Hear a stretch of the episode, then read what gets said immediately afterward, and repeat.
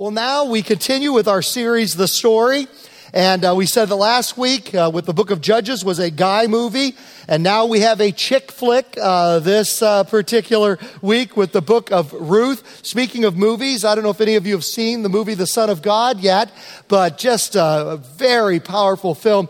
And remember, we said that we were praying it'd be number one in the nation after uh, the first weekend. That's what Hollywood judges. Well, the latest info we've got is that it's neck and neck with the Liam Neeson film, uh, which is called Nonstop. So they're like neck and neck. That's the last number we've got. We're hoping for a late Sunday Christian Christian surge from churches all across America. So if you're going to go see nonstop, put it off till next week and see Son of God instead. And uh, let's just, uh, it'd be really cool. I mean, it's cool that it's neck and neck, number one, number two, right in there. Uh, maybe it'll push past to number one. I thought, what great sense of humor God would have. Tonight's the Academy Awards. And boy, some of the ones up for Best Picture are just, really awful films. I mean, you think of like the Wolf of, Wolf of Wall Street, you know. Did you know, I read this in Time magazine, that it set a worldwide record for the highest number of F words in a two hour movie.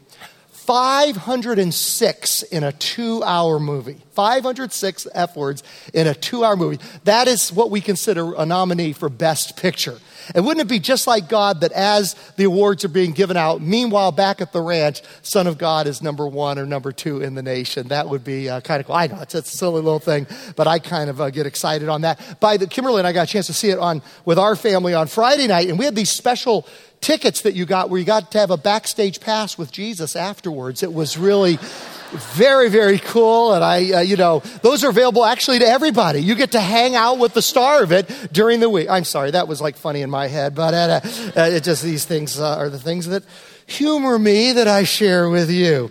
The title of today's study is The Things We Do for Love. What a great story. It begins with a famine, it ends with a harvest. It starts with a funeral, it ends with a wedding.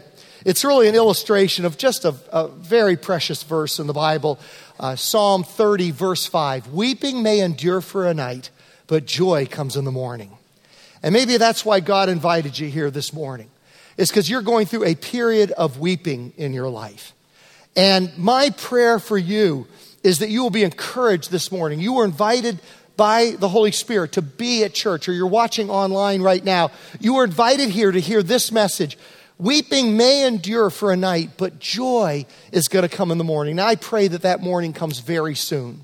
And I pray that it even comes in your lifetime. But I can guarantee that when you open your eyes in heaven on that great morning, after you die or after Christ returns, that you will look back over your life and say, Weeping may have endured for a night, but joy has come in the morning. Because of Christ and his resurrection, there was weeping on Good Friday and Good Friday night and Saturday night. But then on resurrection morning, joy came in the morning. Uh, when you know that God's in control of your life, that's the theme of this series. That in the lower story, there may be weeping, there may be confusion. We may wonder what God is up to. But in the upper story, from God's perspective, and we walk by faith by the upper story, that weeping may endure for a night serving Him. But if we walk with Him and his, He orchestrates His purpose for our lives, that joy will come in the morning. Another theme in the book of Ruth is coincidences. And you know what coincidences are? They're God working anonymously. That's what a coincidence is. And we call them not coincidences, but God instances. And we're going to see these throughout the book of Ruth where it says this just happened to be going on and this she just happened to be here. But we know in the Christian life those things are not coincidences. They are God instances. And he has his fingerprints over our life orchestrating things for his ultimate will and plan and purpose. Three opening observations about the story of Ruth, verse 1 of chapter 1. In the days when the judges ruled, there was a famine in the land. So a man from Bethlehem in Judah, together with his wife and two sons, went to live for a while in the country of Moab. The man's name was Elimelech. His wife's name was Naomi, and the names of his two sons were Mahlon and Kilion. They were Ephraites from Bethlehem, Judah, and they went to Moab and lived there.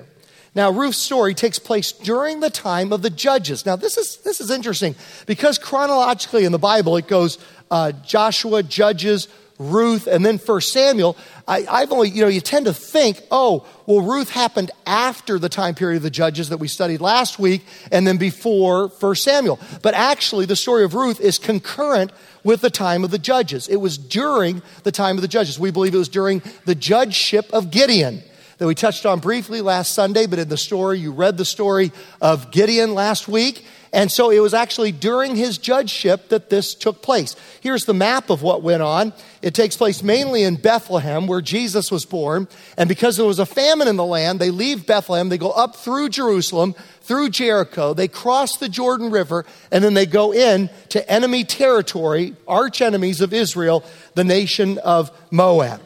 Now, it says in Judges 21, verse 25, uh, this kind of summarizes the period of the Judges. In those days, Israel had no king. Everyone did as they saw fit. Everybody, they had no king, and so everybody did as they saw fit. We thought relativism is just for our day and age, where everybody does their own thing.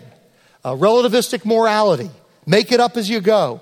Whatever seems to be right at the time, no absolute objective truth, but instead just kind of make up your own thing as you go through life. Everyone doing as they see fit. This is as old as 3,200 years ago. There was no king. And when there's no king in our hearts, when there's no Jesus on the throne of our hearts, everyone does as they see fit. And when you read through the book of Judges, let me ask you, how does that work out anyway? Especially those last two or three chapters of Judges, it is just a mess.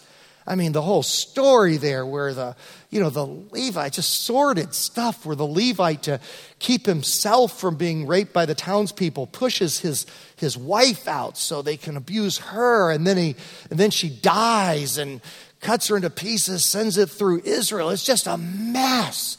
It's just a mess.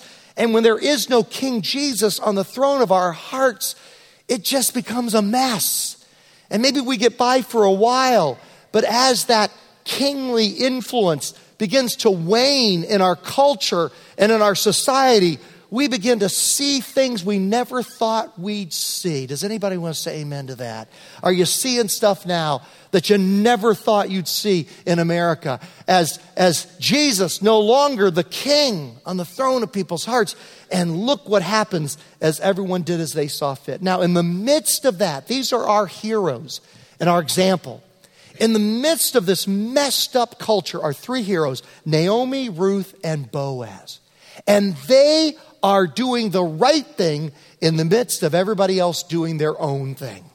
And that's what God's called us to do to do the right thing in the midst of a culture that it's doing its own thing. And the irony is, is that Ruth is a Moabitess.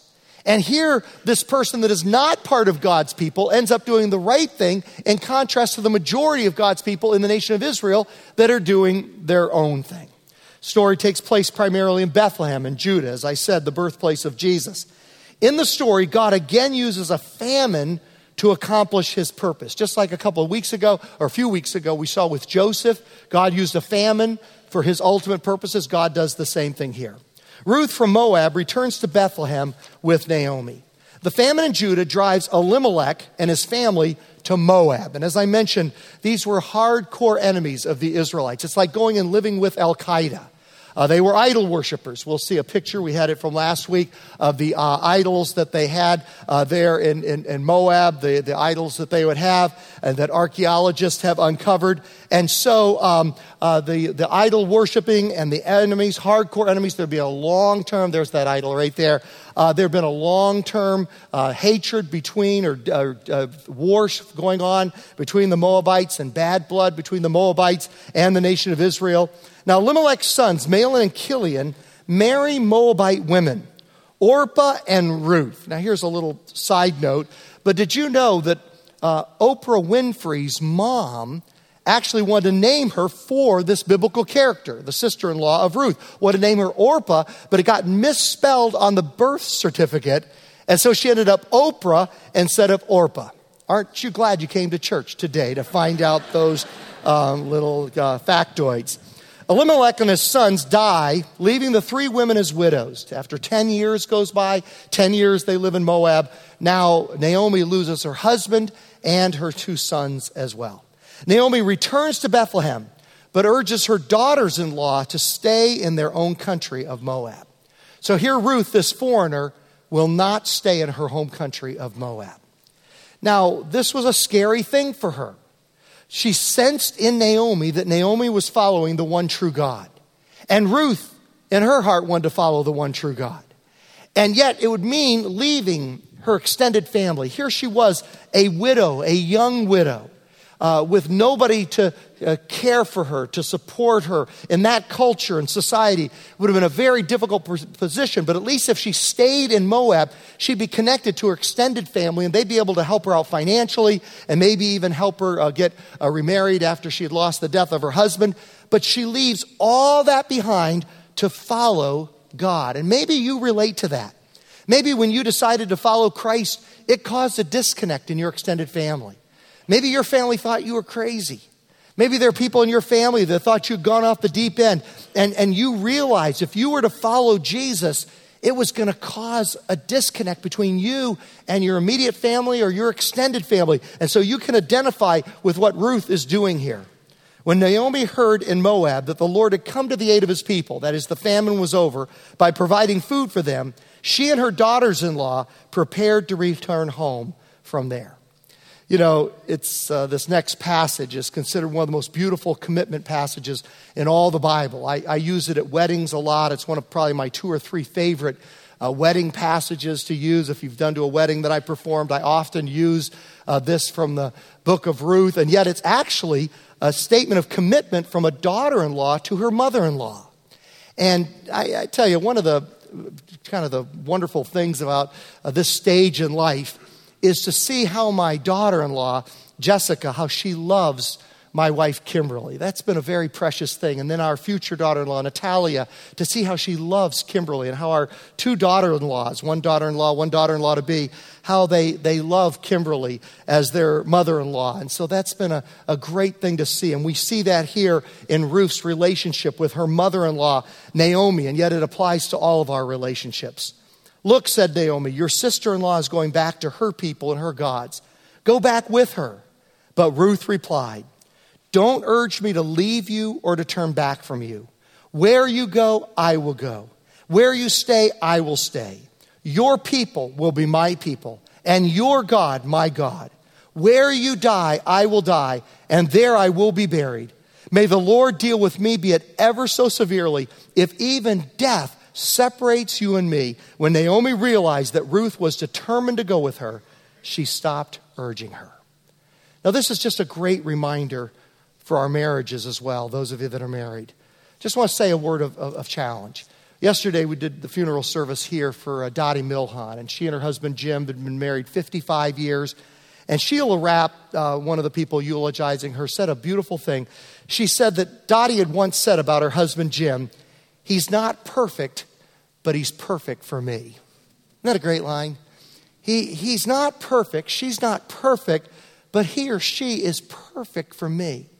Now, there's great power in that statement because what will happen is here's what Satan will do to you as soon as you get married. He will make you forget all the things that drew you to that person. And he will remind you every day of the things that irritate you and bug you to death about that person.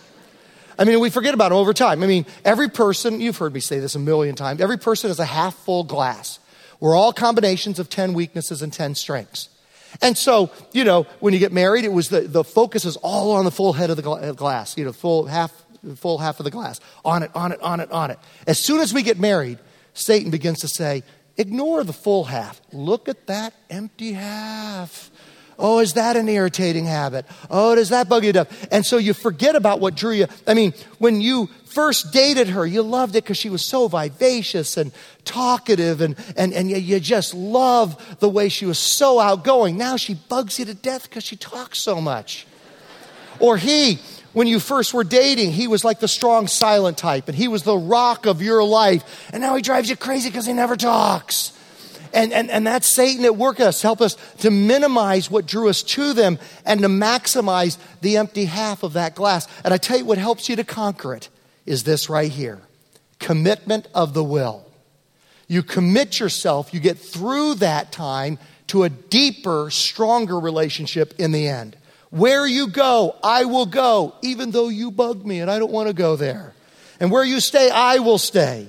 Your people will be my people, and your God, my God. Where you die, I will die, and there I will be buried. That's what keeps you going. And you know another thing you'll find as you get through marriage is in the early part of our marriage, I used to think something like this God, thank you for Kimberly's strengths. And Lord, I will tolerate her weaknesses. And, and maybe she was doing the same to me. And, but you know what you find over time? God is a good gift giver. He only gives perfect gifts. So she may not be perfect, but she must be perfect for me. And that doesn't mean half the gift is really awesome. I mean, half the gift is, you know, something great and the other half is a rattlesnake. That's not what that means that you open up the package, and on the right hand side is my new favorite book, and on the left hand side is a rattlesnake. No, it's all good. And you will find as the years go by that God actually used the weaknesses of your spouse to shape you into the character of Jesus every bit as much, if not more, than the strengths of your spouse. It's all perfect for you. He or she may not be perfect, but they're perfect for you. And the thing that makes that work is when you have that commitment where you go, I will go. Where you stay, I will stay. Your people will be my people, and your God will be my God. Now, here Naomi, whose name in the Hebrew means pleasant, uh, wants to be called Mara, which in the Hebrew means bitter because of life's hardships. And maybe you can identify with that here this morning. Is that you say, you know, Glenn, I started off with so much hope in life. Life was pleasant. I had so many dreams. But now life has just smacked me around. And now it's becoming bitter.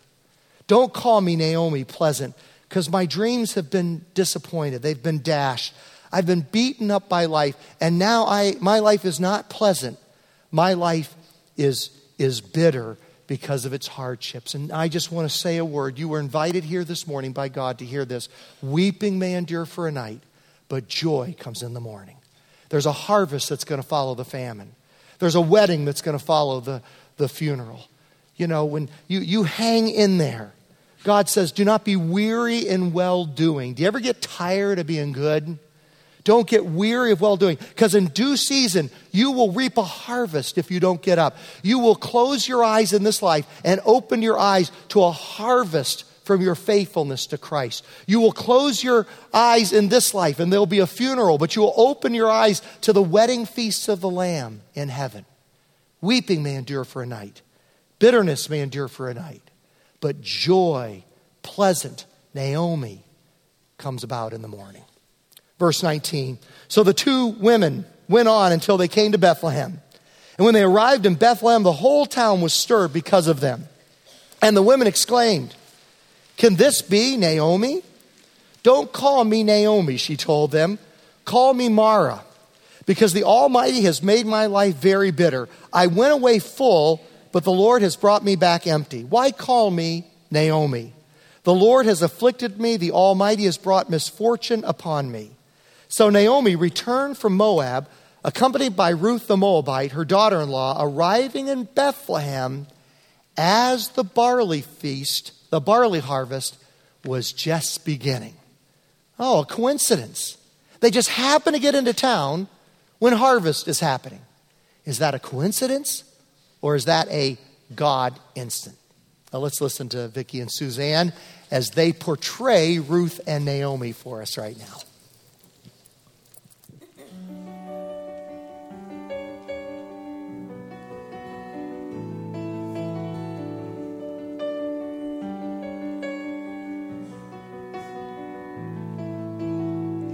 Love is a hurricane in a blue sky. I didn't see it coming, never knew why. All the hunger.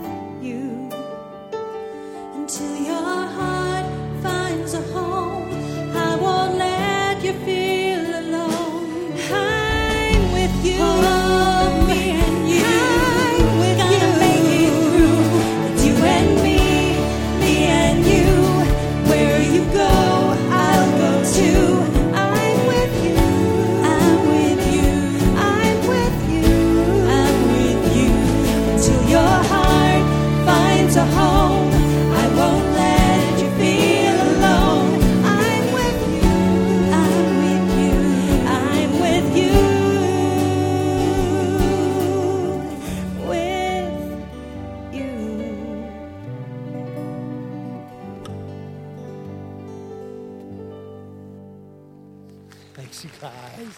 That was terrific. Thanks, you guys. That was wonderful. Ruth meets Boaz, and Boaz favors Ruth. As a poor widow, Ruth, the pagan foreigner, gleans in the fields of Boaz. Now, as a even more than in our own culture, as a young widow in another country, as an immigrant, she would have been just ripe for exploitation, just very, very vulnerable. And yet, uh, Boaz here in chapter 2, verse 9, instructs his workers to not lay a hand on her. He says, Don't lay a hand on her. Now, this is an interesting Hebrew phrase, which means to hit, inflict injury, or have sexual relations. So he says, Guys, hands off. Don't hit her, don't be mean to her, don't inflict injury, and don't have sexual relations with her. And so he became her protector. He stepped in and he was a protector over her in this vulnerable situation. Now, because she was gleaning, it shows that Boaz was obeying two passages in the Bible, in the book of Leviticus and then in the book of Deuteronomy. Leviticus says, When you reap the harvest of your land, do not reap to the very edges of your field or gather the gleanings of your harvest. Do not go over the vineyard a second time or pick up the grapes that have fallen. Don't go over it a second time. Don't pick up the grapes that have fallen. Don't reap, uh, don't glean to the edges of your field.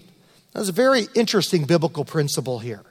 Is what he's saying here is in your business dealings, don't squeeze every drop of profit out of that deal that you're doing. when you're selling your car, when you're selling your house, when you're doing a business transaction. Nothing wrong with making money. The Bible's all for making money and it's all about profit. And, you know, there's a lot of capitalism in the Bible. And so the Bible is very into that. And so many biblical principles there that encourage us to work hard and to, and to be wise and to, and to be seasoned on our approach financially. And yet the Bible also says, put a limit on that. Don't squeeze every drop of profit. You know, in the same way that the Bible says that if you tithe, 90% of your income with God's blessing on it is going to go farther than 100% without God's blessing on it.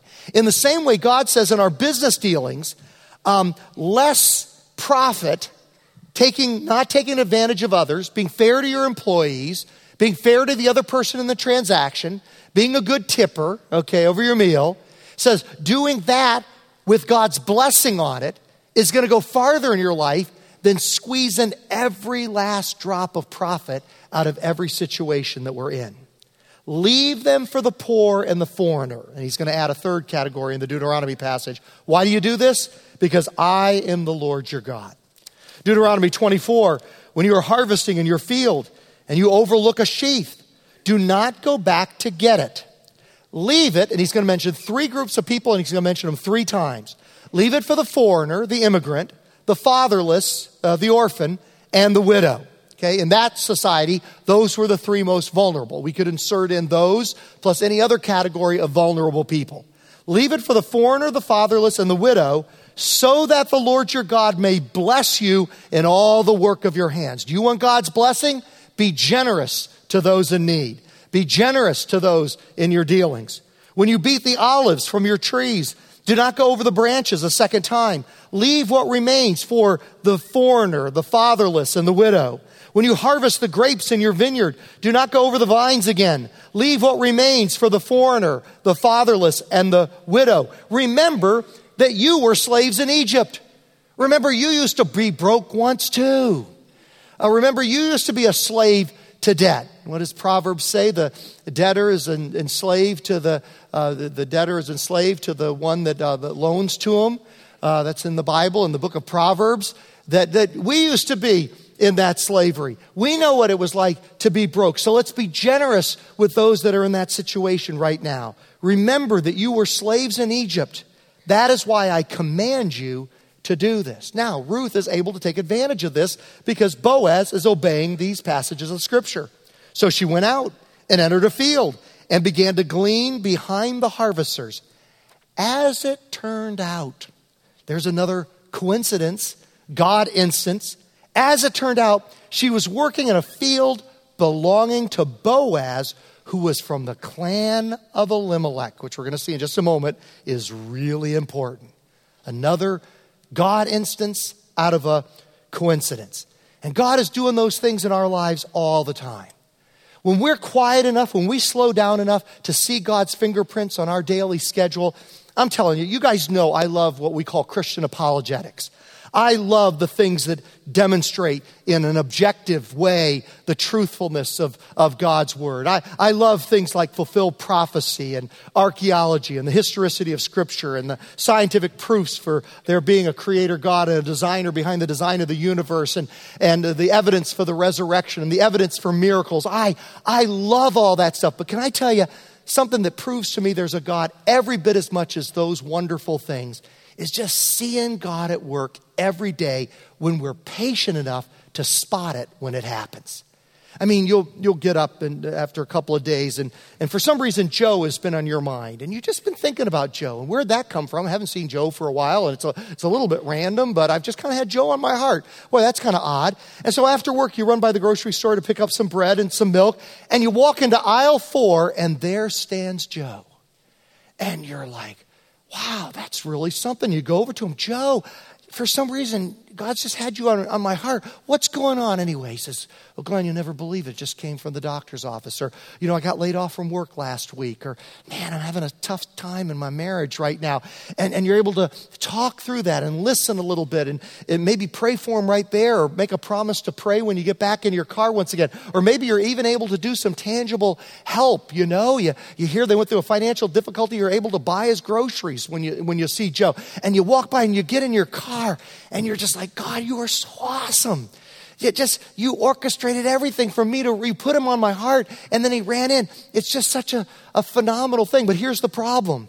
If I'm rushing through life and never get quiet before God, and I'm sprinting through life, I, I think about Joe. Oh, yeah, Joe, Joe, Joe. And I, and I jump in and I go in there and, oh, there's Joe. Oh, okay. Hey, well, that's Joe. Well, God, I got to get home. Uh, milk, bread, jump in the car. And I'm like, oh, isn't that weird? I was thinking about Joe. And then I saw Joe. And God's up in heaven going, Arr!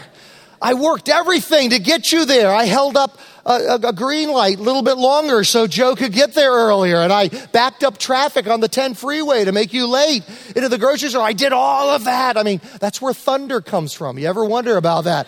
That's where it comes from.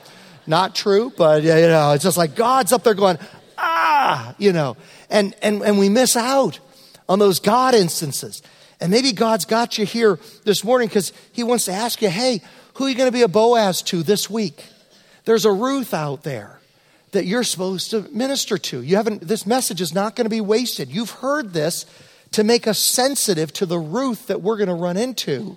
Could be male or female, young or old, but a Ruth that we're going to run into, and we're a Boaz, male or female, young or old, but we're going to be a Boaz to a Ruth because God challenged us this morning to be quiet enough and to be slowed down enough to see that time that God is going to orchestrate that. Now, Boaz respects Ruth's character, courage, and faith and favors her. Verse 10 At this, she bowed down with her face to the ground. She asked him, Why have I found such favor in your eyes that you notice me, a foreigner? Boaz replied, I've been told all about what you've done for your mother in law since the death of your husband, how you left your father and mother and your homeland and came to live with a people you did not know before. May the Lord repay you for what you've done. May you be richly rewarded by the Lord, the God of Israel, under whose wings you have come to take refuge. There's a theme in Scripture that Boaz is going to be a picture of Jesus and how when we share the Lord's Supper together, it's a reminder that we take a refuge under the wings of the cross under the body of Christ given on the cross, his shed blood on the cross. That's where we find forgiveness. That's where we find security. That's where we find protection. And she has come under the wings of the God of Israel to take refuge there. And we have the same opportunity this morning as well. Now, Ruth risked being rejected as a Moabite. This nation had oppressed God's people for 18 years. But Ruth, still, in spite of that, hears from Boaz you are accepted. Who are you going to be a Boaz to this week? Maybe it'll just be a word of encouragement. Maybe it'll be a word of acceptance. But she hears from him, You are accepted. Now, because of a provision in God's law, Boaz, as a, in our translation, it's saying guardian redeemer. In other translations, it says a kinsman redeemer. Marries Ruth to carry on the family name of Elimelech. And you can read about that in Deuteronomy 25. But here, Boaz becomes an Old Testament picture of Jesus. And we have a number of these in the Old Testament. You know, the snake, lift, the bronze snake lifted up in the wilderness, and, and the Ark of the Covenant, and all these different pictures of Jesus, foreshadowing early part in the story, pictures, the tabernacle, pictures of Jesus in the Old Testament, foreshadowing the coming of Jesus. And here's another one of them. An Old Testament picture of Jesus is Boaz as the kinsman redeemer or the guardian redeemer. It's from the Hebrew word goel, which means ones that redeems property. In the same way, uh, Jesus uh, provides for us. Uh, the, the kinsman redeemer would provide an heir and a future uh, for the person who had died, for their family line to go on. And Jesus, as our guardian redeemer, provides a future for us. And the kinsman guardian redeemer would provide justice for the person in the same way Jesus provides justice for us. Boaz risks his own inheritance in marrying Ruth. It cost him something. But Boaz and Ruth fall in love, get married, and they have a little boy by the name of Obed. It says in verse 13 So Boaz took Ruth, and she became his wife. When he made love to her, the Lord enabled her to conceive, and she gave birth to a son. The women said to Naomi, Praise be to the Lord, who this day has not left you without a guardian redeemer. That's what we're going to do with the Lord's Supper in just a moment. We're going to remember and honor our guardian redeemer. May he become famous throughout Israel. He will renew your life and sustain you in your old age for your daughter in law who loves you and who is better to you than seven sons.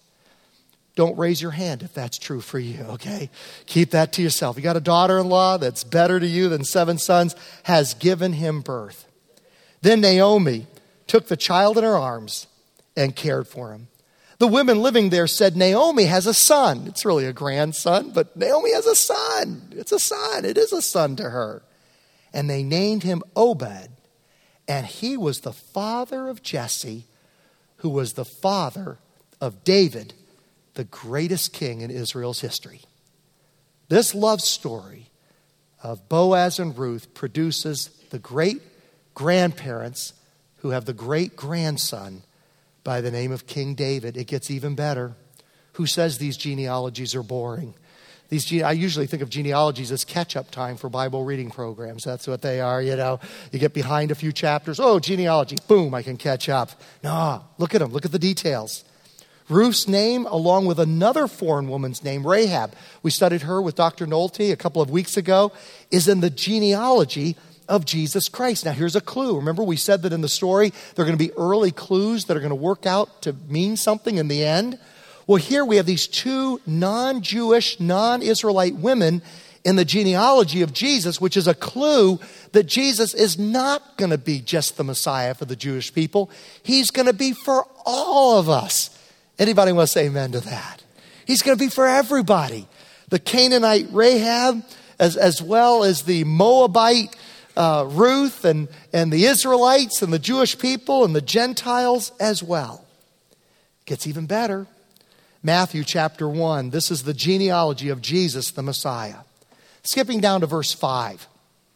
You ever wonder why Boaz was willing to take this risk and, and reach out uh, to Ruth. I mean, think about it now. Boaz is the epitome of the establishment guy.